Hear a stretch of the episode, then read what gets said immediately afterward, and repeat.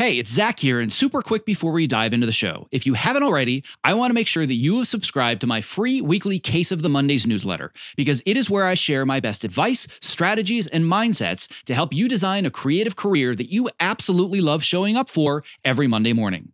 When you sign up, I'll even send you a bonus five day email course to help you clarify and prioritize the next small steps in your unique path to success. To sign up, just visit optimizeyourself.me slash newsletter. All right, on to today's episode.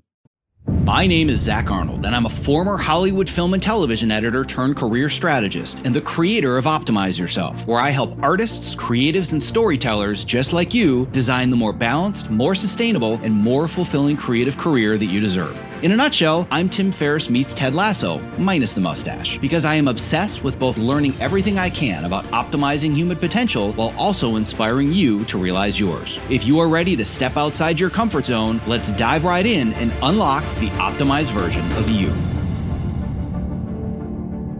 Hello, and welcome to the Optimize Yourself podcast, where I share honest and candid conversations with best selling authors, world class athletes, Hollywood legends, elite experts in a variety of fields, as well as everyday people that are achieving extraordinary things. It means the world to me that with all the podcast choices out there, you have chosen to invest your valuable time, energy, and attention with me. Now, before we get started, don't forget to visit optimizeyourself.me slash podcast so you can subscribe, leave a review, and so you can also download your unique customized podcast playlist where I'm going to send you the five best expert interviews from our archives to help you achieve your specific goals. So, on that note, without further ado, let's get right to today's guest. When the pandemic shut down Hollywood, many craftspeople in the industry came to the realization that their livelihood was 100% dependent on other people having work for them. And I too had this realization that in order to support my family, someone had to hire me for their next project. In short, I had no way to support myself with my own projects. And as we discussed in today's episode, this acute realization originally came to me one fateful night when I was putting my kids to bed via FaceTime for the one thousandth time in a row. Now, I knew that I did not want to continue simply trading hours for dollars. I wanted to have freedom to say yes to projects that fulfilled me and no to projects that weren't a good fit, or even worse, that I knew were going to be a surefire path to burnout, something I've experienced many, many times in my career. Now, this may sound like a pipe dream to many people, but it's not only possible to build a side hustle over time that can help to support you and fill the gap during the lean times, but it might also be absolutely essential given the changing landscape of the entertainment industry today. My guest today also had this realization, but he had it at the early age of 21 years old. Alex Ferrari, the founder of Indie Film Hustle, is an author, a blogger, a speaker, a serial entrepreneur, a consultant, and he's also the host of the number one filmmaking podcast on iTunes, the Indie Film Hustle podcast. And he's also an award winning writer director with 25 years of experience in the film industry.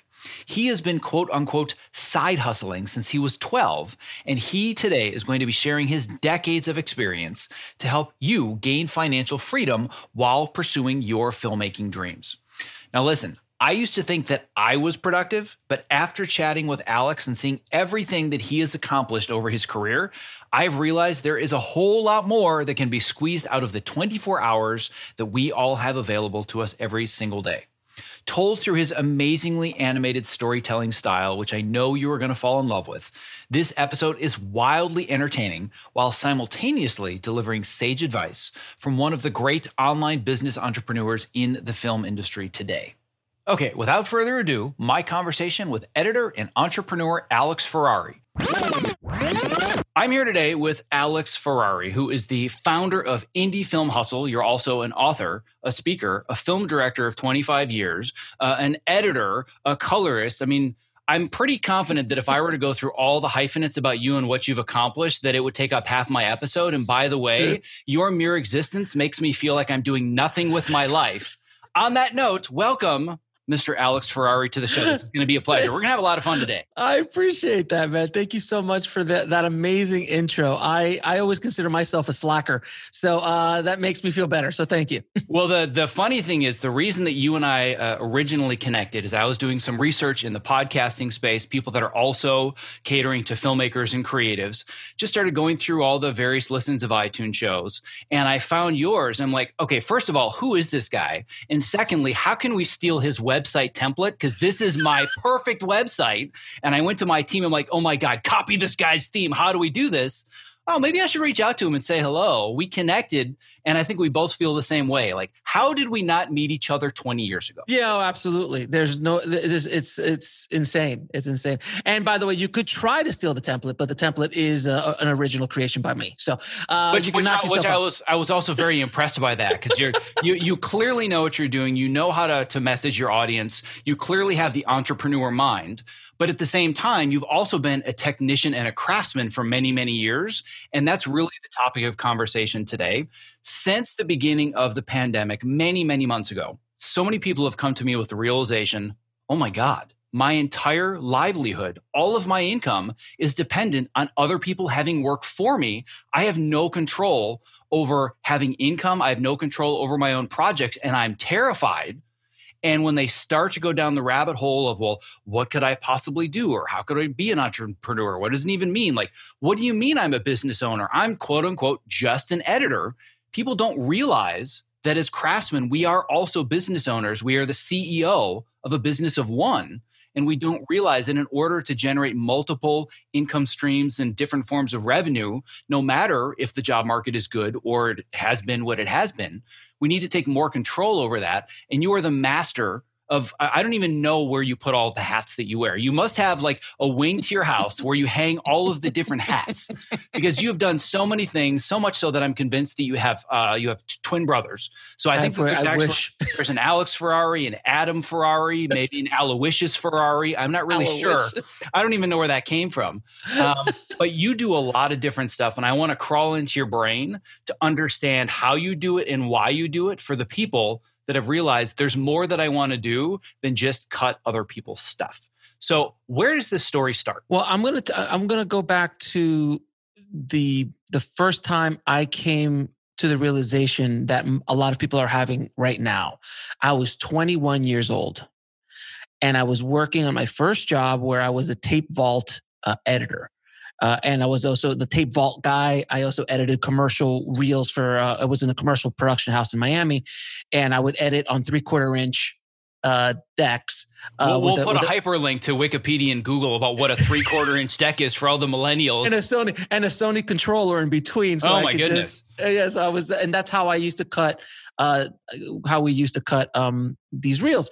So I was doing that, and I was also the Apple technician of the entire company. So I would actually go around, and every single time someone kicked an Apple Talk cable out, all the network would shut down. So I would have to go on down and connect the Apple Talk. Apple cables. Talk, that's old school. Wow. Oh yeah, I'm I'm old, sir.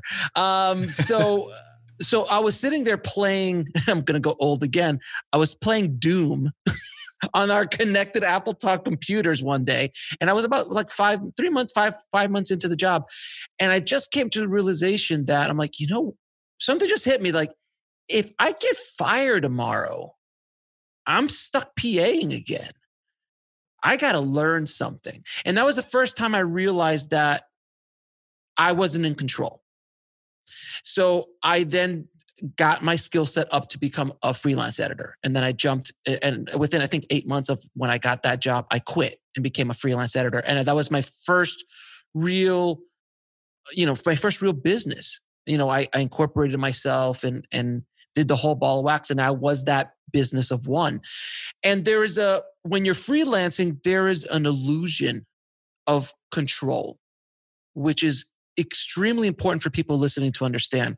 When you're a freelancer and your all your income and all your revenue is reliant on the next gig, the next job, the next client, you as a as a freelancer, you kind of think that you're you're driving the ship you're driving the car, if you will. But the problem is without the clients, there's no gas in the car. And then when the and when the gas doesn't show up, the car doesn't move. But yet you feel like you're in, because it's your car and you're driving.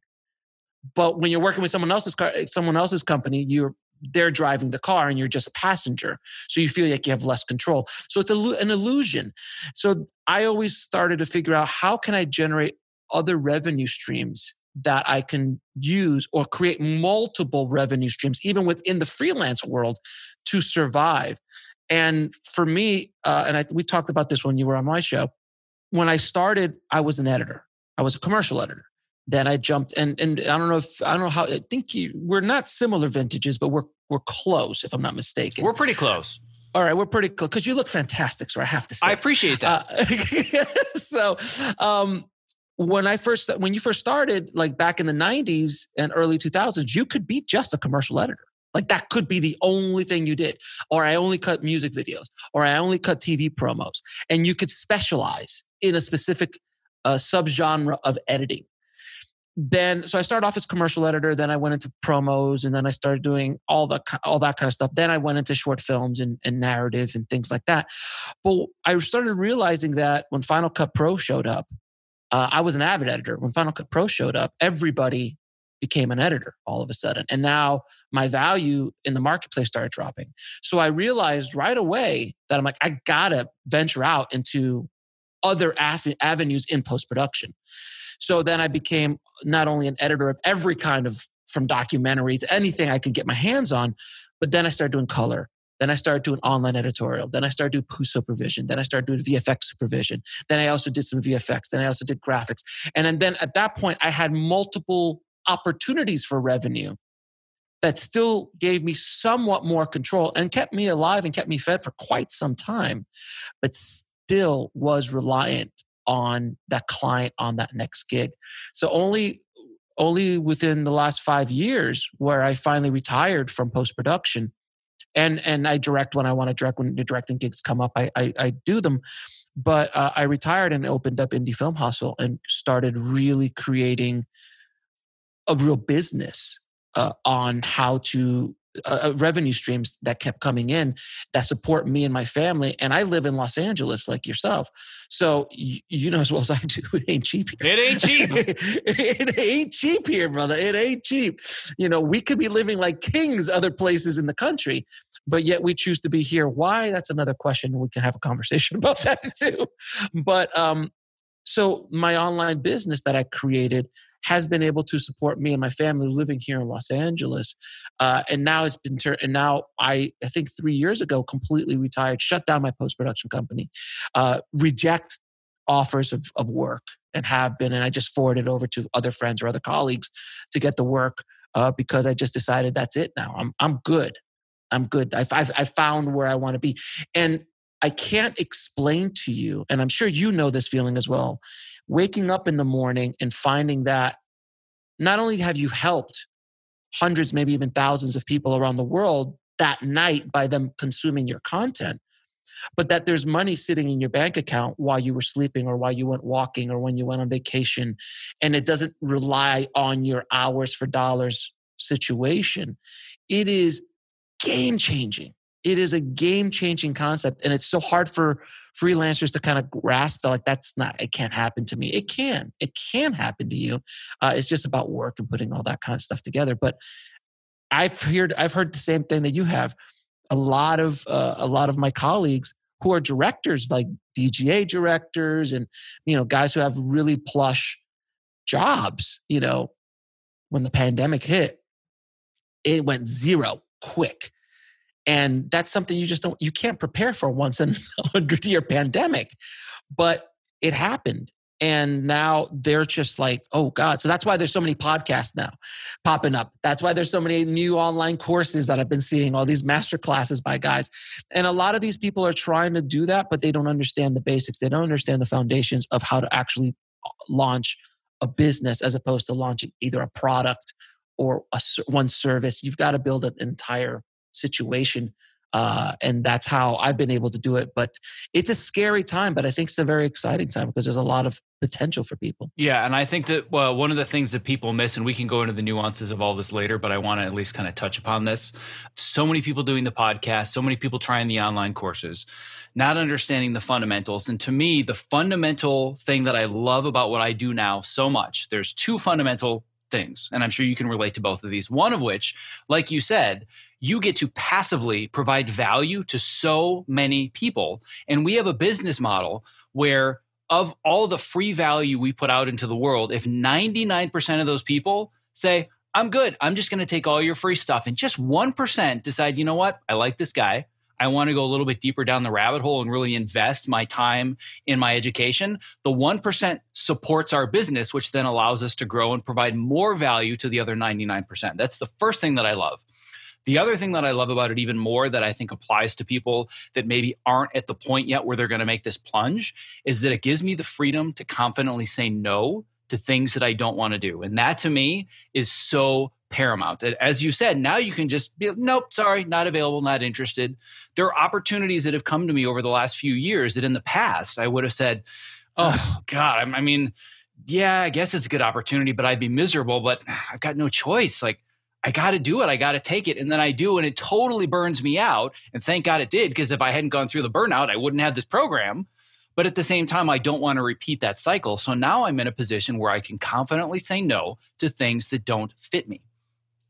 Right? That that that the power of saying no is so, so important. So I want I want to go back to this person that's had this realization and they realize I can't work for other people. So obviously the the solution is I've got two options. Either I can edit other people's films or color other people's films, or I'm going to be my own filmmaker. So I'm going to make a short or I'm going to make an indie feature and I'm going to put all my money into it and I'm going to get my dentist to invest in it. And uh, the only option I have is I got to get it into Sundance and then somebody's going to give me a big check full of money and then my problems are solved. And if this were a video podcast, the, your face says all of it.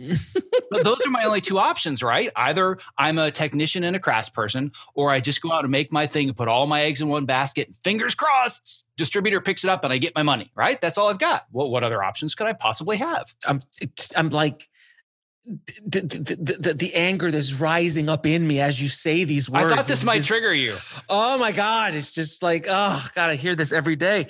Um, where do you want me to start, sir? Because there's so much to unpack there. How, how, what, what, where do you want me to start? I think what we need people to understand is the concept that you have coined of the film entrepreneur, understanding that the game has completely changed for anyone that wants to build their own revenue streams and be their own artist, whether it is doing online business, whether it is being a podcaster, or I think more commonly for people listening to this, people that want to tell their own stories, but they think it's all or nothing and it's taking such a huge risk. Either I get my $5 million and I get into Sundance, or I just keep being an editor the rest of my life. There's got to be an in between, right? Well, yeah, that's it's called it's it's essentially uh, either I win the lottery or I just keep working the rest of my life at, at, a medial job that I hate. Like you, you can't live life that black and white. There is a lot of gray in, in the middle. And there's also different, different definitions of success. So a lot of filmmakers or a lot of people getting into the filmmaking game consider success being a millionaire living in the Hollywood Hills, doing whatever you want, hanging out with actors and actresses and, and, you know, flying to Sundance and Cannes. And, and, and that's all wonderful.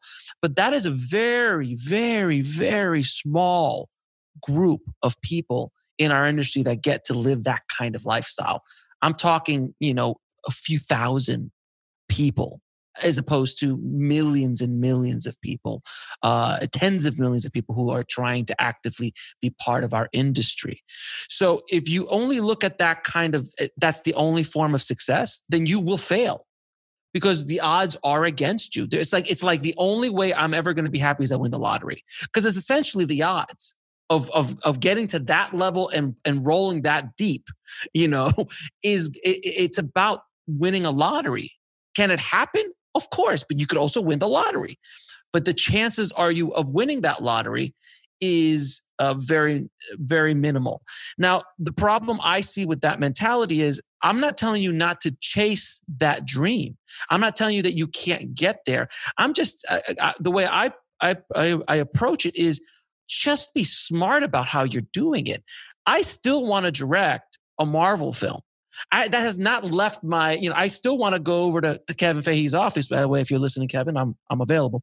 Um, you know, go over and, and, and have that conversation about doing the next Avengers, doing the next new comic book hero that's coming out from Marvel. Um, I want to have that, but as opposed to sitting angry and bitter on the sideline because things aren't happening the way I want to, I've decided to build my own pathway and and and, and blaze my own trail so, but I'm still going in the same direction as a lot of other people are trying to go to. And if I don't ever get there, I'm good. I've supported myself all the way through. I've been, I've built my own community. I've built my own life and my lifestyle. And, and when that opportunity, if it ever comes, I'll be ready for it. But if it doesn't, I'm cool. Maybe I won't get to do a, a Marvel movie. Chances are I won't because we're talking about what? 30, 40 directors period in the next 10 years that might get a chance to do something like that you know it's it's actually probably a lot less i was going to say it's probably like five well, I mean, you're talking well, new directors because they're going to rehash. You know, they're going to use James Gunn again. They're going. Well, that's what I mean. Like the Russo brothers five again. or ten slots for new people that they're going to give a try that over haven't done next, it before. Probably over the next five or ten years. Let's say, let's say, let's be, let's be a little bit, uh, you know, open. Let's say twenty. So there's 20 slots to run the next 10 years of Marvel movie somewhere.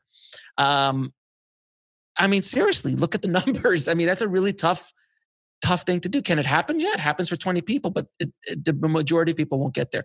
So as opposed to putting all my eggs in that basket. I'm building up my own path. And as a film entrepreneur, what I've suggested in my book, uh, Rise of the Film Entrepreneur, is that filmmakers need to start thinking of making money outside of the traditional model, outside of traditional distribution. And we can go into the nuances of post COVID, current COVID scenarios as far as distribution is concerned. But even pre COVID, the the industry was failing already. It's never been built for independent filmmakers, as you are very well aware. It's not built for for us to make money. It's built for them to make money. It is built for them to essentially screw us over. That's the way those contracts are set up. That's the way the system is set up. It is just just the way it's been since the day of Chaplin. It's just the way it is. So understanding the rules, understanding those rules, you're like, well, wait a minute. Let me see what I can do to start generating revenue outside of just the exploitation of films.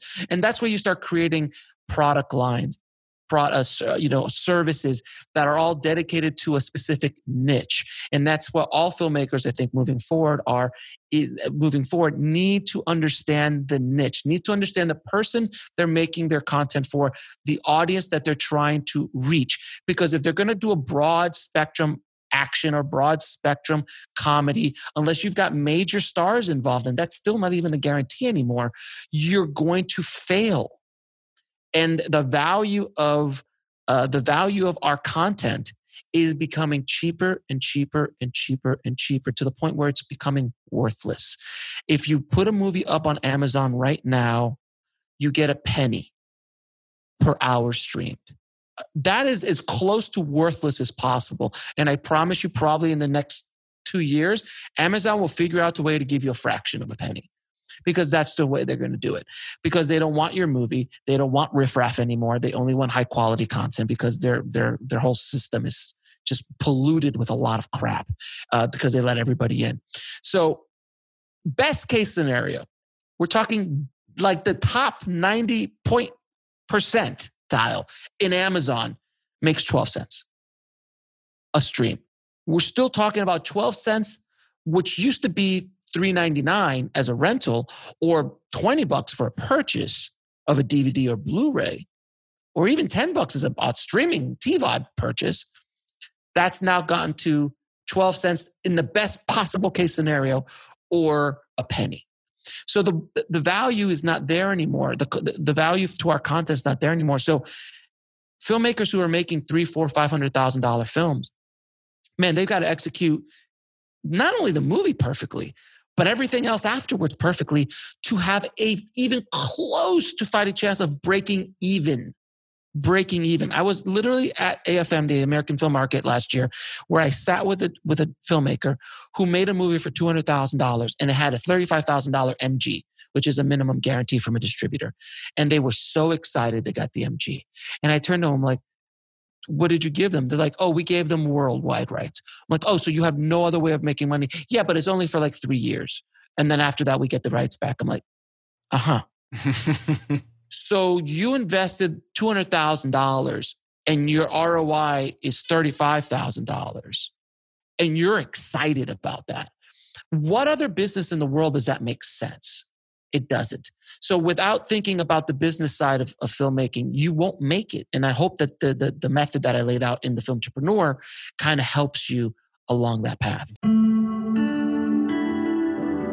My sincerest apologies for the interruption, but if you're a creative professional who spends long hours at your workstation, not only is the following promo not an interruption, but listening has the potential to change your life.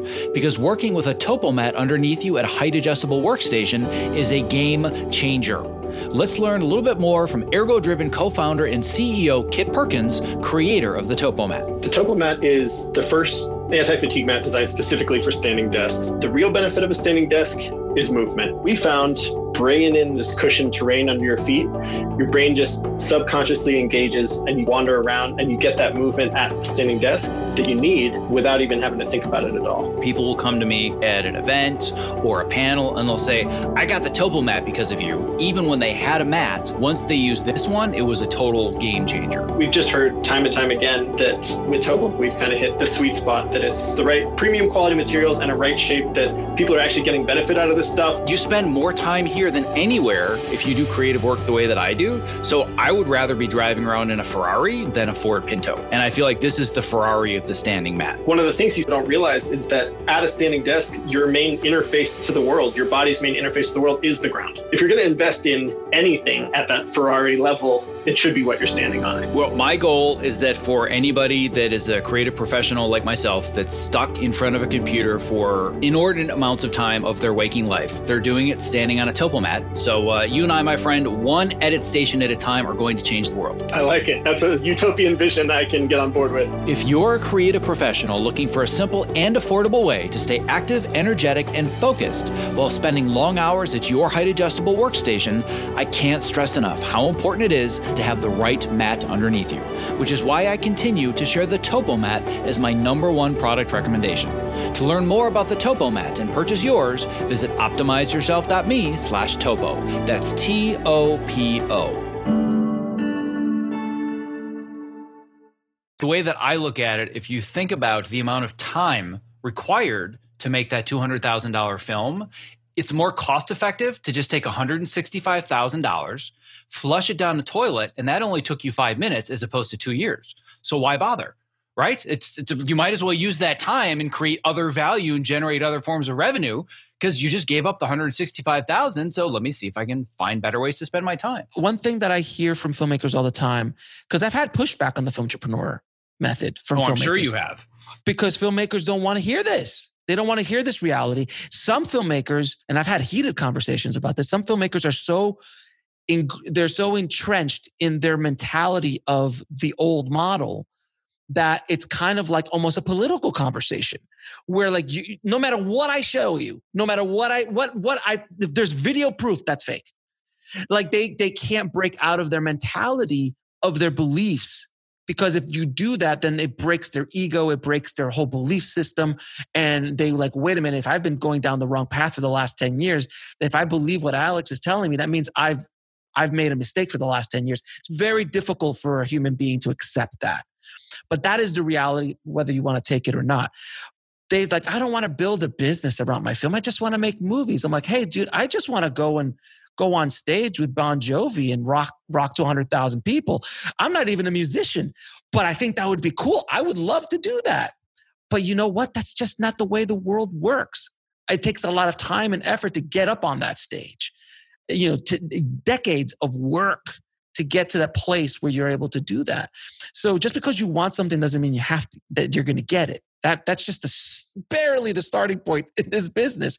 But I, but that is something that filmmakers need to kind of break out of that old mentality because if they don't they won't survive in the new in the, in the current and new business the new marketplace that's coming. For all of my newer listeners and younger bon listeners i'll make sure to, to also link in the show notes to bon jovi if you're like wait what? Who, what is he talking about? Just oh back in my day i wanted to I be on the stage. I wanna, okay, I wanna, I wanted to be on the stage with Taylor Swift. How about that? There or, you go. Or Lady there Gaga. Or with Lady Gaga. There you okay, go. Okay, good, good, good. Um, I just, I want to do a duet. I want to do a duet with Lady Gaga, a la, a la Bradley Cooper. Okay, there you go. Like love it, love it. Okay, so I just want to make sure that I'm I'm speaking to the you know the entire audience here.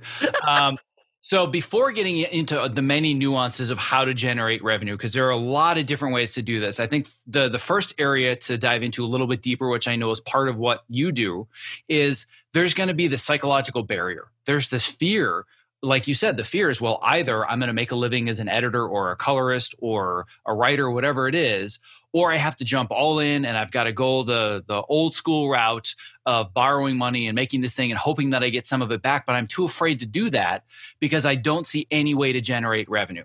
And there are so many psychological barriers to just cutting the cord and saying, I'm not just a technician, I'm now an entrepreneur. Uh, I actually have a, a, podcast with Ramit Sethi, who I know is somebody that we both know uh, well in the online business space.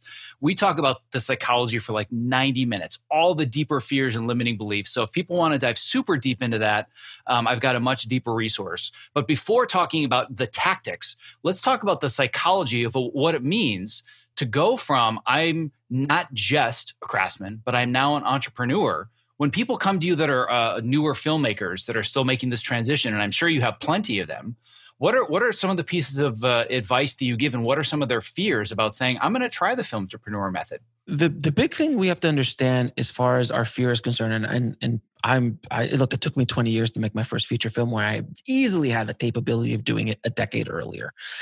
Um, you have to understand what you're dealing with. So the biggest revelation for me is that and I need everyone prepare themselves for this, but this is this is a truth that's going to hurt. Your mind does not care about your dreams. Your brain does not care about your dreams. It does not. The only thing your mind is built to do is to keep you it's just to keep you alive. That is what it's designed to do. So instead of worrying about the tiger around the corner, which is what we are generally afraid of, we like uh, stability. We like uh, things that are comfortable. We like things that are known. That's why so many people, uh, what most human beings are afraid of the unknown, because the unknown is that tiger around the corner that could eat you. And that's what we generally are afraid of. So anytime something new is brought into your path to go down, especially if it's something deep seated like your career, your passion, your love, that fear is going to be magnified even that much more. So you're going to be afraid to move forward at all. It took me, again, 20 years before I could break through the fear of making my first film. And there's, I could, we can go into details of, you know, I've, I've psychoanalyzed myself and why it took me so long to do so. But if you, now that you understand that, you can kind of bring it out from the subconscious. Because by the way, the subconscious is what's driving you. That's what drives everything about you and there's only about 10% i think it's like 10% or like 5% of what we do on a daily basis is conscious. And everything else is basically subconscious. There's someone driving the engine. You don't think about brushing your teeth. You don't think about going to the bathroom. You don't think about driving your car to, to work. That's all kind of programmed uh, movements that you know I'm how many times have you guys been driving and you're like how did I get here? Because your mind was completely somewhere else. Someone else was driving the car. That is your subconscious.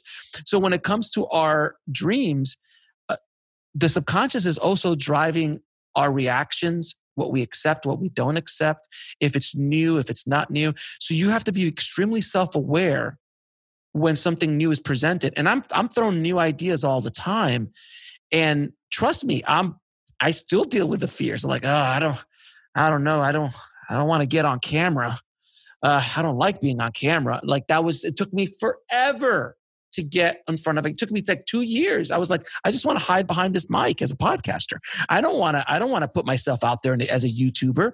Um, but it took me a while before I became comfortable with myself on screen. But that took forever. It took me forever to start an email list.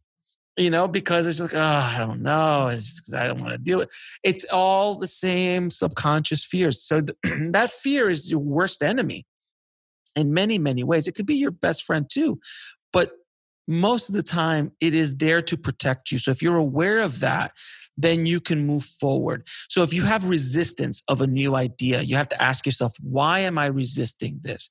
Is it because it's the unknown? Is it because it's new? Is it because I'm risking failure? Is it because I'm risking humiliation? All of those things. Um, that is something that you need these are questions you need to ask yourself when you're trying to attempt something new or a new idea is presented to you. As you get older you go one of two ways. You either go really entrenched into what you believe and then you are completely shut out and generally means that you don't grow. You just don't grow. Um, or you become more open because hopefully you become more comfortable with who you are. Because a lot of those insecurities of when you were you know growing up teenagers mm-hmm. 20s 30s a lot of those insecurities start to wear away where before you were completely terrified about doing things. Now you're just more comfortable like as, as you get older generally speaking you give less of a crap about what other people think. That's just age. You know how many times have you seen that 80 year old going out to pick up his uh, his his newspaper. Sorry, again, Google what a newspaper is, um, or go out to pick up his Amazon box in his underwear, uh, you know, with his gut hanging out and you know without his shirt on, and he doesn't care. He doesn't care at all about what you think. And that's what happens. Hopefully, in a good way, not in that way, but in a good way where you start giving you start becoming much more comfortable with who you are and that will hopefully open up more doors and more possibilities for you. Yeah and that, that's something that i see in my coaching and mentorship program all the time where people don't realize the fears that are really driving them to make the choices that they do. And it might not be so much about um, becoming an entrepreneur at least with the, the crass people that i work with but it's always the same conversation. I've been doing this one thing for so long i don't like doing it anymore but i don't know how to go anywhere else. Right. So the question they ask is can you help me workshop my resume okay. And in my mind, I'm thinking, that's not the question to ask. Well, let's go down this rabbit hole. Sure. I'll workshop your resume. I, it's like clockwork. Give me 10 minutes and five questions, and it always ends with the same thing. Oh my God, I have no idea what I want to do with my life. And I have no idea. Oh, I'm just, it's, wait, hold on. I'm afraid it's always there's always some fear, but they think that it's about the font in their resume or these bullet points so need to change. Fear. It's always right? fear. It's it's always fear. And what I have found, especially if we're talking about this idea of maybe I want to pursue my entrepreneurial dreams, or I just want to make my calling card short film, or I want to start a course or a podcast. What I found is that again, going back to this concept of all or nothing either it's all in on editing or coloring or whatever my craft is, or I'm going to be a filmmaker. Well, that's a giant leap there's this middle ground in between where you can do both and you can gradually and slowly shift, which is what the film entrepreneur is all about. To like for me, like for example, with my journey, as we talked about on your show as well, I had the realization at 35. You had it at 21. You have got a huge head start. For me, it was at 35, where I was working on season one of Empire, and I realized this is it. Like whatever they have to offer me is what I take, because I've only been paid as an editor my entire adult life. So now what? And that just scared the crap out of me. And I was at a great place in my career, but I realized how reliant I was on others. But it wasn't, I'm just going to, you know, hang up my hat. I'm not editing anymore. Now I'm an entrepreneur. You slowly balance it so you can ease your way into it. But with the old model, you can't because you're not generating any revenue whatsoever. But with the newer models, you can slowly pick and choose and you can eliminate a lot of that fear by doing it in tiny, small, bite sized chunks so you get the sense of, oh, I can generate a little bit of money doing this and a little bit more. And for me, I've made the transition where now Cobra Kai is my side hustle. I do that, you know, for fun on the side, but that's the reality. What I do for now uh, as a podcaster and a coach and an educator, that is what I do for a living, so to speak. But I still love editing and I love Cobra Kai because it's badass. So that's my side hustle that I fit in, but it's taken years of making that transition one small bite at a time. And with the film entrepreneur method and the tactics and strategies, you can do it in much smaller bites. So let's start to break this down so I can alleviate some of those fears and generate some revenue. Not that it changes my life, but I get the sense that, you know what? I can make this happen if I build a plan. So for me, it was, I mean, my goal since I decided to go into this business was to be a film director. Like that, that that's never changed in my entire path. I just knew instinctively, and this no one told me this, I didn't read this anywhere. Instinctively, I understood that, well, I need to make a living while I'm chasing the directing dream. And post-production was my living. And, I, and that and it was a wonderful, a wonderful place to make my bones make my and, and generate revenue because i was adding skill sets to my my my toolbox. And you know and then when i became a director i now could bring post and bid myself out as a director with post and all of these things that i was able to do. But you know there's something called a side hustle. You know you you you like you just said you don't have to go all in. Like i'm not saying hey quit your job and start a business tomorrow. That's stupid if you've got a revenue stream right now and it's something you're not happy with, start working on the other stuff. And I hear this all the time. Oh, but Alex, I don't have time. That is BS. If I've got time to do everything that I do, I promise you, you've got time to do what you need to do. There's an hour here, wake up an hour earlier, go to bed an hour later. There's always a time. Don't watch the next episode of whatever show you're watching and take that hour and build it, put it towards, you know, something that's going to help you gain more freedom. At the end of this entire conversation, our goal is freedom. It's freedom. It's freedom. Whatever that definition is to you, it's freedom. Money gives you, allows you to have freedom. If you have a lot of revenue coming in, you are free to do other things you are free to go to Cobra Kai, which, by the way, congratulations on season four.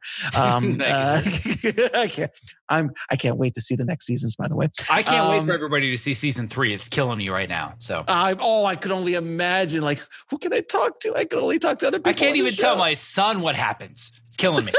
I know, right? It's insane. Um, so I've been the king of side hustles since I was 12. So I my my first entrepreneurial experience was garage sales. So I just figured out like, hey, garage sales is a good side hustle, man. And I was at 12 years old making hundred bucks a weekend selling crap, my old toys, my old stuff. And when I ran out of merch, then I would go to my family. I'm like, hey, do you got stuff you don't want to you want to get rid of? And I would just, I was a junk collector. And I would put it out there and people would buy it. And I was the only dude in school rolling around, you know, hundred deep. all the time. I was in a good neighborhood, thank God. Um, but but I was always I was always able to buy my garbage pail kids. Again, another Wikipedia. Oh yeah, man. Well, I'm going to have a whole laundry list of these references. so you know, baseball cards, comic books, all those things. I was able to buy those things uh, and then also do arbitrage with them as well. I would buy them sh- cheap, sell them uh, more expensive, and so on. I was already doing all this, and it was really, truly instinctual. There was no education about it.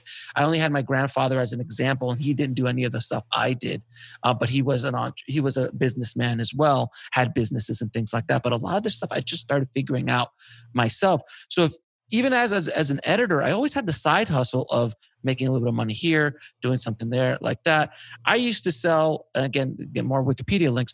Uh, you know, before I moved to LA, I don't that I don't know if I've told you this story, the the Hollywood video story. Mm-mm, no. Okay, so when I moved to LA, I knew two people here. I literally was showing up with a Final Cut system, rented an apartment with two rooms. One room was with for my wife and I, who was my girlfriend at the time, and the other room was going to be my edit suite. And I was just going to open up shop and go, guys, I'm here, ready to edit. And uh, that was the plan. But mind you, I'd already had about 15 years of experience. I had a resume, I had, you know, a website, I had, you know, IMDb, you know, credits and things like that. So I wasn't starting from scratch, but I was starting from scratch in LA. Luckily, uh, I moved here three months before the, the recession hit. Uh, and also, I had a job when I landed, so I was already editing features and other. I mean, I was I, I worked all that whole year uh, of 08 and 09 comfortably. I just did not stop working, so I was very I was very blessed. But how I got there, this is my this is the way my mind thinks. We're traveling. We have some money saved up. You know, we we didn't. My wife and I were you know younger and we didn't have a whole lot of money in the bank account to move over to LA. It was kind of nuts what we did, honestly, to be truthful. But uh, I decided to go, I, I, decided to see that Hollywood Video, which used to be Blockbuster's big rival, they started all going out of business. And people, and the, you saw those going out of business signs, and people would go in and buy DVDs. And so I had already done a couple of these little smaller side hustles, meaning I would walk in, maybe buy 100 DVDs and sell them on Amazon. So the very first one I did was probably a year earlier. And I bought 100 bad titles, like things you never heard of. I'm like, yeah, let me just, oh, it cost me like 100 bucks. I, I made about 900 bucks off that. So then my wife looked at me. She's like, oh, wait a minute, there's something here.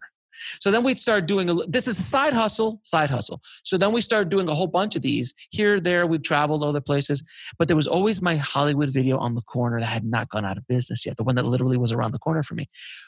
Three weeks before I moved, the going out of business sign goes up, and I'm like, babe, I think this is the sign. So I walk in, and I say, can I please speak to the manager? And he's like, what can I do for you? I'm like, I need everybody out of the store. And they go, What do you mean? He goes, Because I am buying your entire store. and he's like, Really? I'm like, Yes. Do you accept Discover? and they said, Yes, we do. And I bought their entire inventory of about 10,000 DVDs and video games for about $12,000.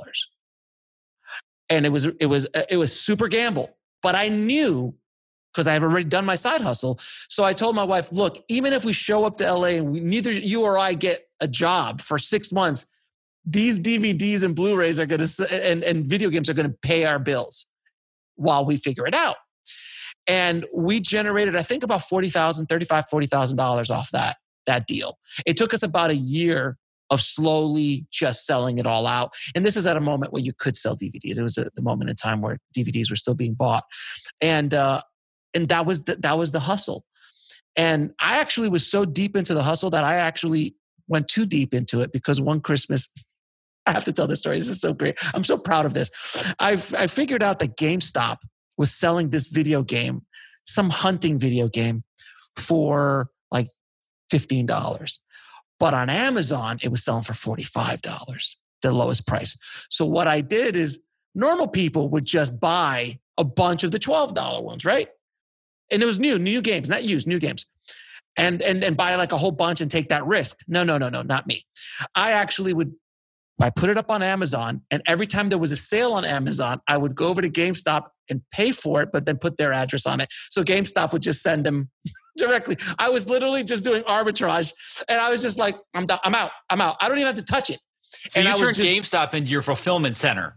Correct. That is brilliant. So I did that for about seventy um, about 70 transactions until they shut me off because they kept saying, Who's this guy? He keeps buying all these games. And then, wait a minute, they're going to all these different addresses. Shut him down, shut him down.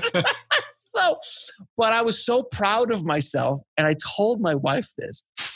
And my wife goes, What are you doing? But, but, but we made money. It, we're not here to make just money. You could do that in Florida we're here for you to build your film career. We're here so you can go to the next level. We're not here to sell video games at a GameStop.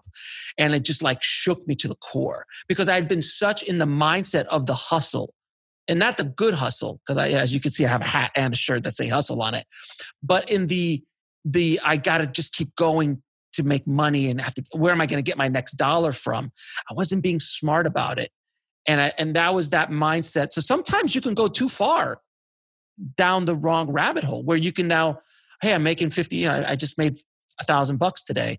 Well, that's great, but that's not recur- that's not recurring. You're not, you're not really creating any value. You're basically a stockbroker at this point in the game. And it doesn't, it's not fulfilling. It's just cash.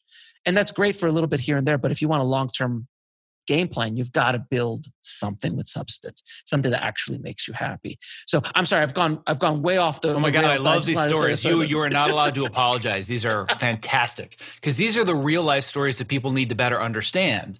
And yeah, this is crazy, and I don't think anybody is going to listen to this and say, "Let me see if there are any video stores. Let me see if I, I can buy their." Like, no, trust me, you're no, not going to make any money anymore. Not anymore with video stores, but you could still do the arbitrage thing at GameStop. you you, de- you definitely could. But the the the moral of the story is not yes, go out don't. and do this. The moral of the story is that you found a way to just get started, to just generate some revenue. To it's, it's basically you're you're building the plane while you're flying it You're not Right. saying everything's got to be perfect. I've got all the $20 million in the bank. The investment is there. My salary is paid. Now I can be a filmmaker. Like I'm so tired of that all or nothing Oh, no, mentality. you can't. Can't. And for me, and uh, I want to di- dive more into the, the specific strategies for revenue creation and understanding how a film or your project could not only be a calling card, but also be a business at the same time. But I want to tell one quick story that I know that will resonate with you specifically, resonate with anybody listening, because you're also transitioning into helping people build online businesses, not just for filmmakers, but in general, how to build your own enterprise. And like I said, I was way behind the curve compared to you. I didn't make this realization until 35.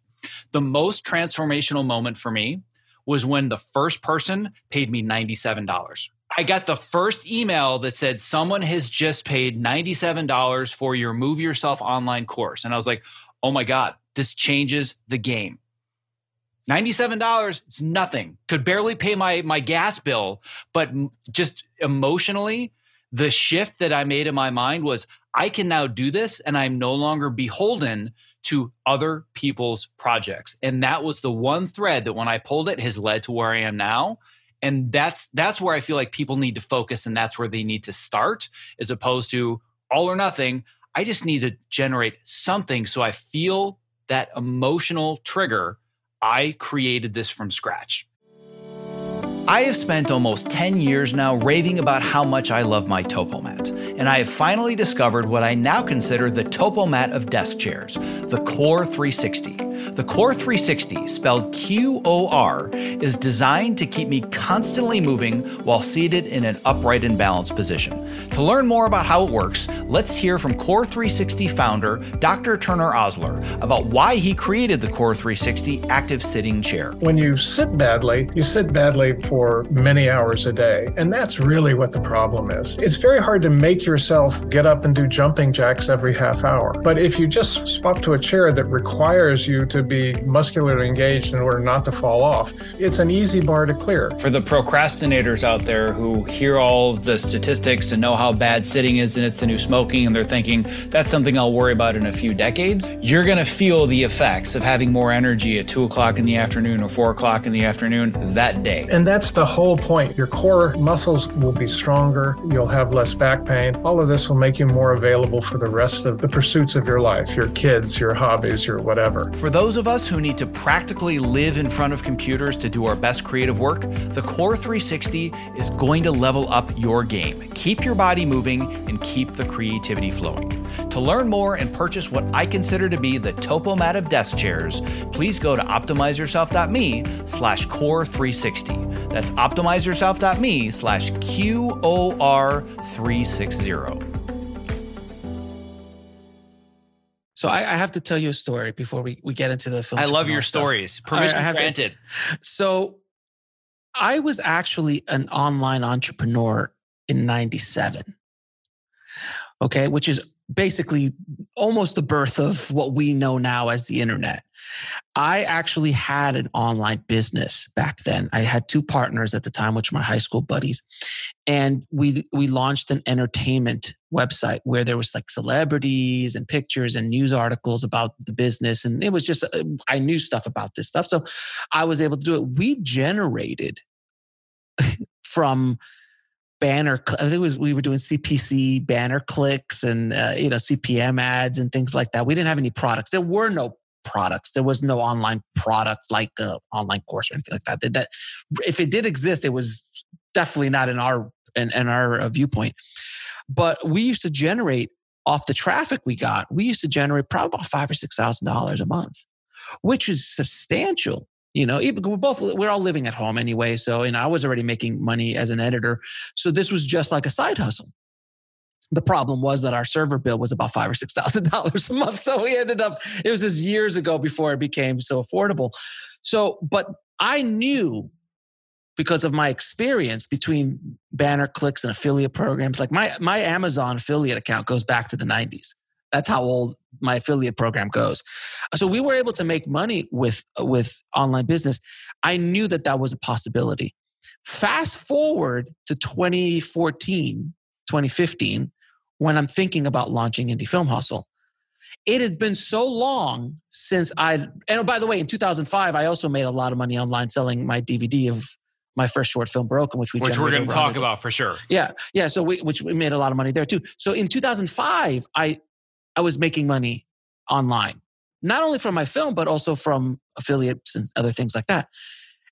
Fast forward to 2015 i'm still i'm like ah, can i i don't know if i can make any money with this. Like i was still the fear because the fear had gotten a hold of me to the point where like i don't know man you might fail. The tiger might eat you. And I my mine's wasn't the ninety seven dollars. I said, you know what? I just read this book, and I think it was called the the Miracle Morning, and uh, which is a great book. And I was like, you know what? Let me just create it. I have the Amazon account. Let me open up my Amazon account, affiliate account.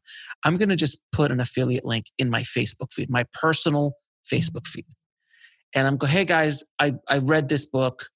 You guys should probably check it out. And I just put it to my to my personal friends.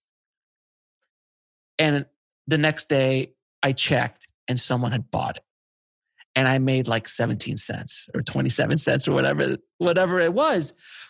But for whatever reason, that was the catalyst that broke me through the fear. Because it says, if I can make 27 cents, I can make $270,000. I can make $2.7 million because that's the potential that that lives there. So that's what that what actually broke me through um, to to break to break through that that fear that I had. I'm sorry, I just had to tell that story. No, but I, I, loved how uh, we went from the ninety-seven dollars to the seventeen cents. Right, right. but it's, it's but, the, but it's the exact same thing emotionally. It doesn't matter what the number is. Emotionally, you had the exact same transition that I did from wait, this is doable. And it was scary because you hadn't done this before. I'd no. done it twice before, been successful twice before, and yet I was still scared and yet I was still scared. So that's yeah, I, how powerful fear is. Mm-hmm. I had never done anything like this. Uh, in 2014, when I started the blog and the podcast and the website, I had no idea how to build a website. I didn't know how to accept payments. I didn't even know what, if you had said, oh, we'll set up an affiliate account with Amazon, what does that mean? No concept of what any of this stuff was. But as soon as I realized that there was knowledge that I had that somebody found value in that wasn't editing, my entire life changed. And now I want to go back to your short film in 2005 because right now everybody's thinking the same thing they've thought for millennia. Well, you can't make money on short films. So either I have to make a feature film that's going to make me a bunch of money, or I invest in a short film that becomes my calling card and it goes on my resume and my reel. But there's no possible way I could generate revenue with that. That's crazy, right? Well, I, I would I disagree because I generated over hundred thousand dollars with my my short film. Now, with that said, that same short film being released today would not generate hundred thousand dollars because it was of its time. Just like if El Mariachi showed up today, no one would even care. If Clerks showed up today, you would have never heard of Kevin Smith. It's just a product of its time.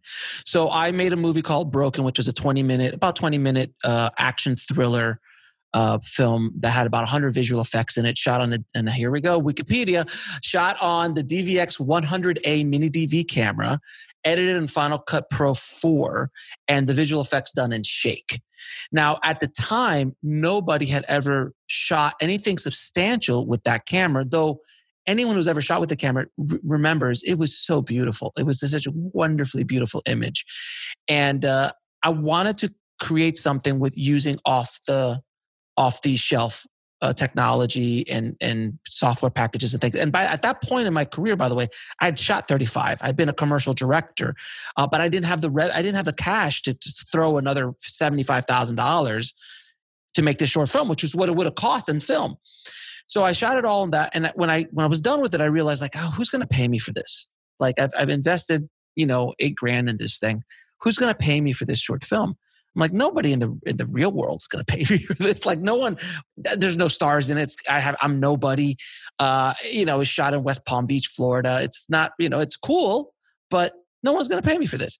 So then I and then again, this is all instinctual all instinctual. I wish I, I, could say, oh, I read this book or I heard this guy. It was extremely instinctual because no one had done this before to my knowledge or hasn't done it at, at a level that I did, which was uh, like, well, you know what? I, I see that there's a, a, a market out there for this. Normal, normal people might not pay for this, but filmmakers might pay to see how I made it. Using software and cameras that they can afford. Because El Mariachi had the 10 minute film school and those DVD, all those wonderful behind the scenes. That's great. And Robert's awesome. But I'm going, Robert, brother, you, you know, you're rolling seven, 10 million deep, man. I, am you know, I'm not rolling that. So it's great to, that you're telling me that you shot with the Steadicam and how you did it. I can't afford that. So I, I and I noticed at the time there was nothing online showing filmmakers how to make films. I know that's so hard to believe, but yeah, nowadays especially 2005, YouTube was just launched in 2005. I I think, and I and I hope I don't know if I'm right or not, but I think I have the first filmmaking tutorials on YouTube because they're still up there, and and they and they I think they're what I think they're like 15, 16 years old at this point. Uh, so I said, "There's a there's a place for this." So I made a DVD with special edition, like about four hours of special edition material. that just jammed whatever I could into the DVD, and uh, and sold it. And I went and I hustled it online. I went to every. Uh, I went. I was huge on MySpace. Again, there's another uh, Wikipedia. I'm going to need uh, an archival researcher just to go through and find all these. My goodness. So I was I was huge on MySpace, which was the Facebook of its day, and I was able to sell a lot of DVDs, hitting targeting. Uh, I don't know if they had groups, but people who are interested in filmmaking, and then uh, forums, message boards, things like that. And I, you couldn't go in 2005 and 2006. You couldn't go to any message board anywhere on the in the world that talked about film and that had not had me personally there or someone talking about this short film in the trailer that I put together and all that kind of stuff. It was, I still get, I was, I literally was talking to a CEO of a company the other day on my show, and he's like, dude, I, I bought Broken and I'm like, "Are you kidding me?" And he's like, "Yeah, I, I, it was awesome." And it was like, I and I'm a fan and all this stuff. I'm like, "Oh my god, that little eight thousand dollar eh, talk about ROI that I'm still making. Not only money from that kind of you know people connections and things like that, but I still make money selling it. Not the DVD, but I've incorporated into online courses and things like that. So I still generate some money off of that every every month. It's pretty remarkable. Now if you were going to do a short film today and try to make money, the key is a niche. If you can focus on a niche audience, the most, the more specific, the better. You know, I, I saw I have a filmmaker uh, that I know that made uh, an epileptic uh, epilepsy short film about the tr- the real realities of, of dealing with epilepsy. Beautifully done, beautifully done, and he's using the film entrepreneur method he called me up. He's like, hey, you know, I'd love to kind of talk to you, all this stuff. Sure. He's using the film entrepreneur method and he's building out like revenue streams to not only help himself but help the, epilep- the epilepsy community uh, which is amazing but that if you take the, the the niche concept which is epilepsy and just made it a, a standard you know film it doesn't go anywhere but because of that niche um, there, there's other filmmakers I know who do uh, that that have delved into the autistic community. Um, they're very passionate about good representation of people with autism, uh, funny representations or just honest representations. It's a it's a lacking market, meaning that there's not a lot of content for that market. So I use in my book the Vegan Chef. Um, instead of making a romantic comedy, you make a vegan chef uh, romantic comedy where a vegan chef meets a barbecue pit champion and all hell breaks loose. I'm still waiting for someone to make it. I still believe that people are afraid that I'm going to sue them. Um, I'm not. I, I just let me know. I want to be involved, and somehow I would like to check check that out. But um, that kind of builds uh, has a built-in audience because you can go after vegans you can t- you can go after uh, vegetarians you can go after paleo people you can go after plant-based people you can go after barbecue people. Like there's so many different avenues that you can go and tailor a business around um, for this film. And then off of that you can then build online courses about how to how to uh, do vegan cooking. I mean if you're interested in a vegan cooking romantic comedy there uh, there might be a chance maybe that 1% that you talked about might want to pay 97 bucks to have a vegan chef teach you how to make vegan cuisine or could you ha- could you also build out a service that teaches you how to transition from meat eating to uh, to uh, being plant based. Uh, have consulting. Uh, have a consulting business. Could you create product lines? Could you create a magazine? Could you create cookbooks? Could you create uh, actual food products with your brand on it. Everything I'm saying, by the way, I have examples of all of this in my book of case studies. It's all doable and it's all very very powerful. Now could you do this with a short film? Absolutely on a much smaller scale. I don't think that a that a short film is going to get you a multi-million dollar deal. I might be wrong. I haven't seen anything like that. The only one that i've seen something like that happen with was kung fury which was uh, if you if you if you i'm sure he'll leave a link in the in the show notes uh, kung fury was a short film that was crowdfunded which is basically an homage to 80s like really bad 80s action movies and it's wonderfully done and it was done, I think, in the Netherlands somewhere. I don't know where. It's like it's not even a U.S. based filmmaker. It's like the Netherlands somewhere, and it's fantastic. It's wonderful, and uh, he just is shooting the feature, the multi million dollar feature film version of that that has Arnold Schwarzenegger in it. so it's all about also what your end game is with the short film. Is your end game to make money, or is the end game to move your career forward, or can it be both? Can you make a little bit of money while moving your career forward? You know, so these are questions you have to ask. But is it possible to make money with a short film? Absolutely. You just have to execute and think about things completely different than they've been ever taught to you before. This stuff is not taught in film schools. They don't care about this. In film schools, they don't teach you how to make money. They just teach you how to make an art. They're an art school. They don't well, teach you. but they business. focus on the show. They don't focus on the business. And if they and then, and then they give lip service to the business. They're like, "Oh, we'll teach you about distribution. Who'll give you this course on distribution?" Yeah, you mean your stuff? You're, giving me textbooks from 1997? Oh, okay, yeah, that's not really going to help me today. So yeah, they they might give lip service to the business, but the reality is that their main focus, the sizzle, is is what they sell. They don't sell the steak. They sell the sizzle, and and when you're done, there is no steak um, involved. So you have to understand the business side of filmmaking if you're going to make it in the business at all. Well, all I wish right now is that I had a time machine. And I would love to go back to about 2014 when I was just finishing up my documentary film, which was a seven year passion project at the time. And right. we talked about this beforehand, where in the, the first couple of chapters of your book, it's here are all the case studies of all the things that people have done in the past and all the mistakes that they've made. It was just like me checking all the boxes. Yep, did that. Yep, did that. Mm-hmm, did that too. to this day, minus one tiny ancillary source of revenue, it's made no money whatsoever but looking at this model in hindsight, there are so many different things that I could have done because I had a niche film. So I'm not going to go too deep into it, but it was a, a, full length documentary feature that was biographical and inspirational in nature about the first quadriplegic to become a licensed scuba diver. Looking at your model, I could have completely capitalized so well. I could have capitalized off all this, but my focus was I tried to get it into all the festivals and I got into some fairly decent tier two and tier three. I got really close on a couple of tier ones where I got personal letters from like the head of Sundance and Tribeca and Toronto, all saying the same thing. This is one of the most heartwarming films. I really, really enjoyed it. You can tell it wasn't just a form letter. They actually watched the film and they're like, it just it doesn't fit into this year's programming, but God, I wish it did because I loved your film. I'm like, that's great. That does nothing for me.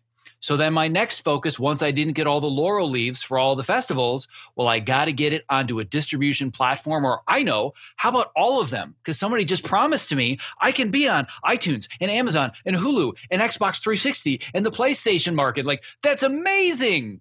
And it was on every single one of those platforms, and nobody knew it was there because nobody focused on marketing.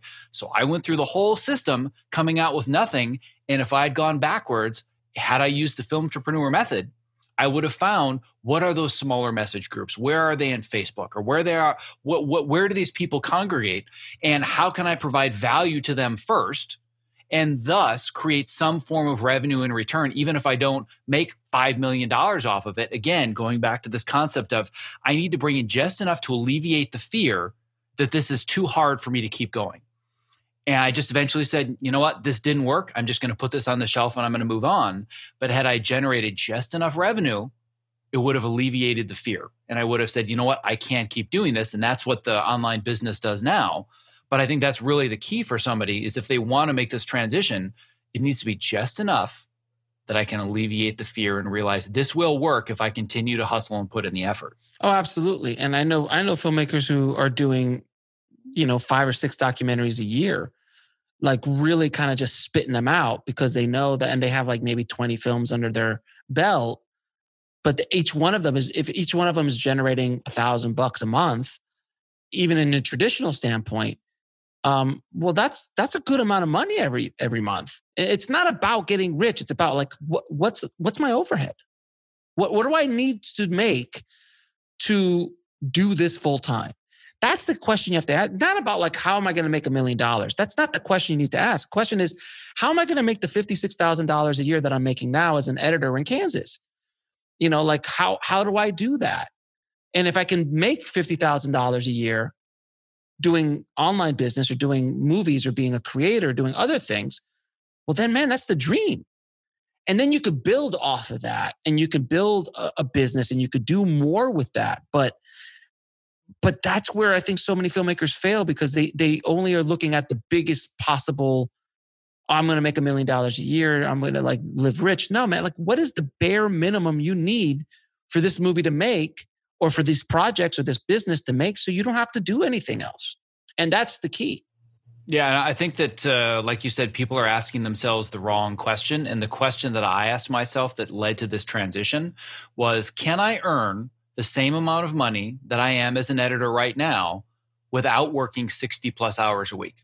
Can I can I earn that? So it wasn't how can I make 5 million dollars and be this huge amazing online entrepreneur, but is it even remotely possible that I could generate enough income that it replaces what I was doing as an editor, but I have room to do other things? Because I could continue to be an editor and be a craftsman and make a lot of money, but it's the only thing that I can do because it consumes every waking hour. Going back to this idea of, oh, well, I can't do all this stuff because they don't have the time. Well, first of all, my response is open, open up your phone. Okay, go to the calendar app. There's your time. It's right there. You've got the same 24 hours and seven days as me.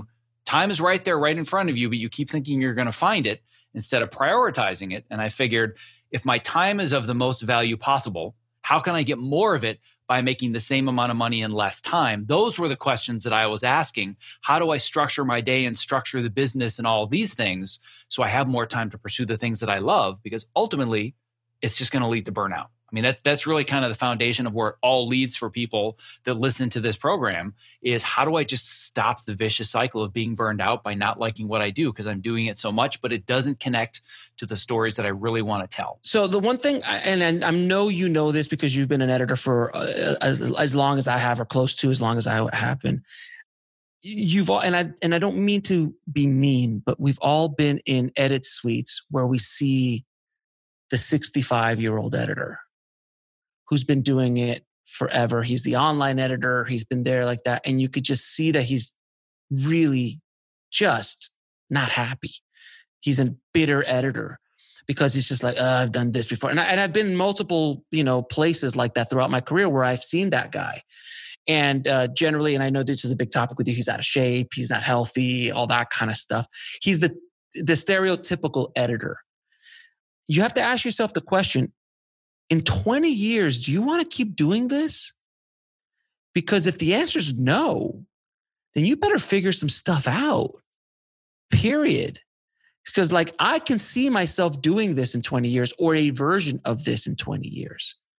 I, I love doing this. You know, it can, it can morph, it can transform, but being of service, building a business online, growing multiple businesses online in every which way, I won't be exactly doing what I'm doing right now but could I, you know, like, could I be doing what Tony Robbins is doing, you know, but not as a self help guru? But you know what I'm talking about? Y- yes.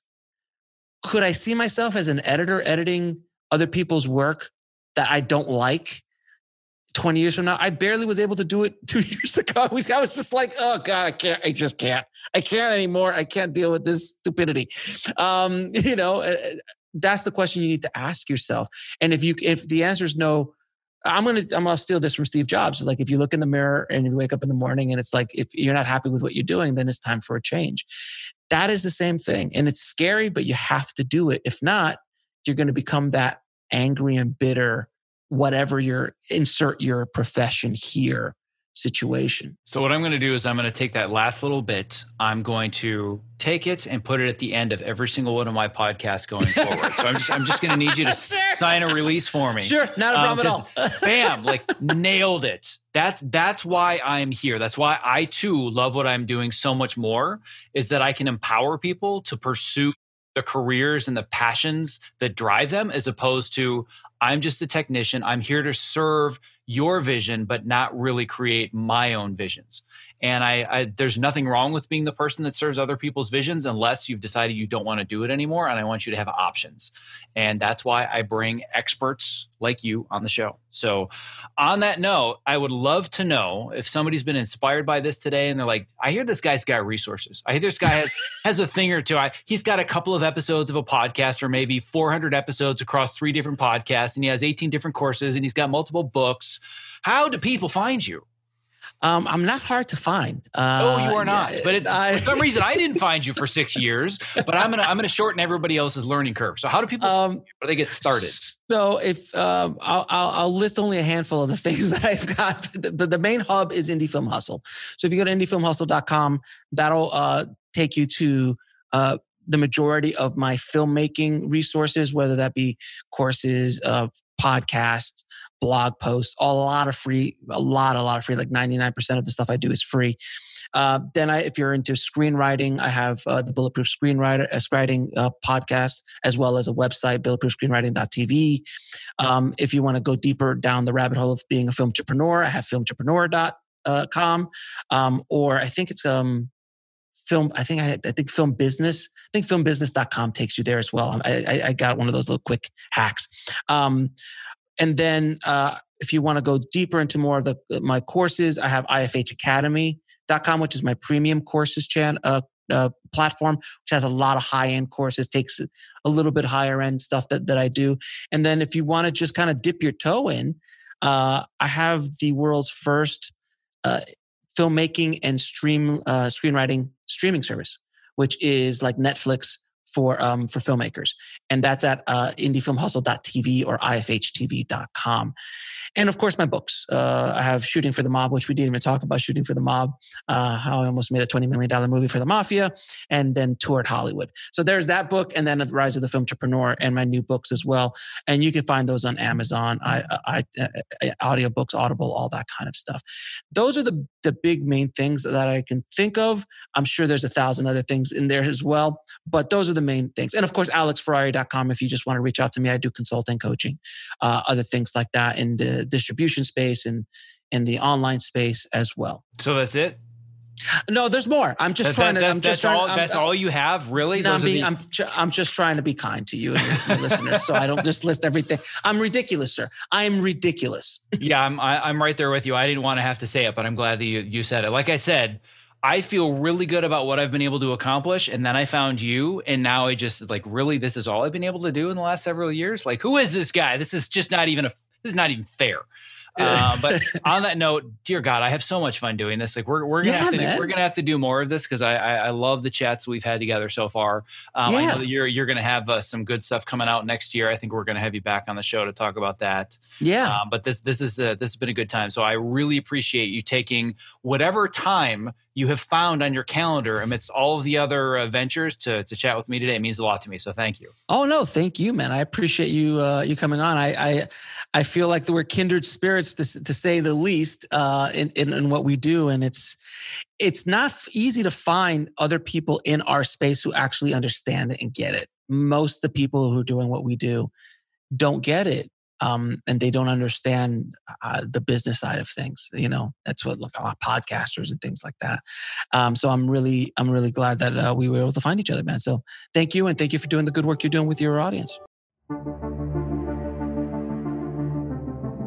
Thank you so much for investing both your time and energy listening to today's show. If you were inspired by this conversation, don't forget to subscribe in your podcast app of choice and most importantly, leave a review because that helps move the show to the top of iTunes and get our message out there to those who need it the most. Simply visit optimizeyourself.me slash subscribe to never miss another episode. Lastly, stay safe, healthy, sane, and most importantly, be well.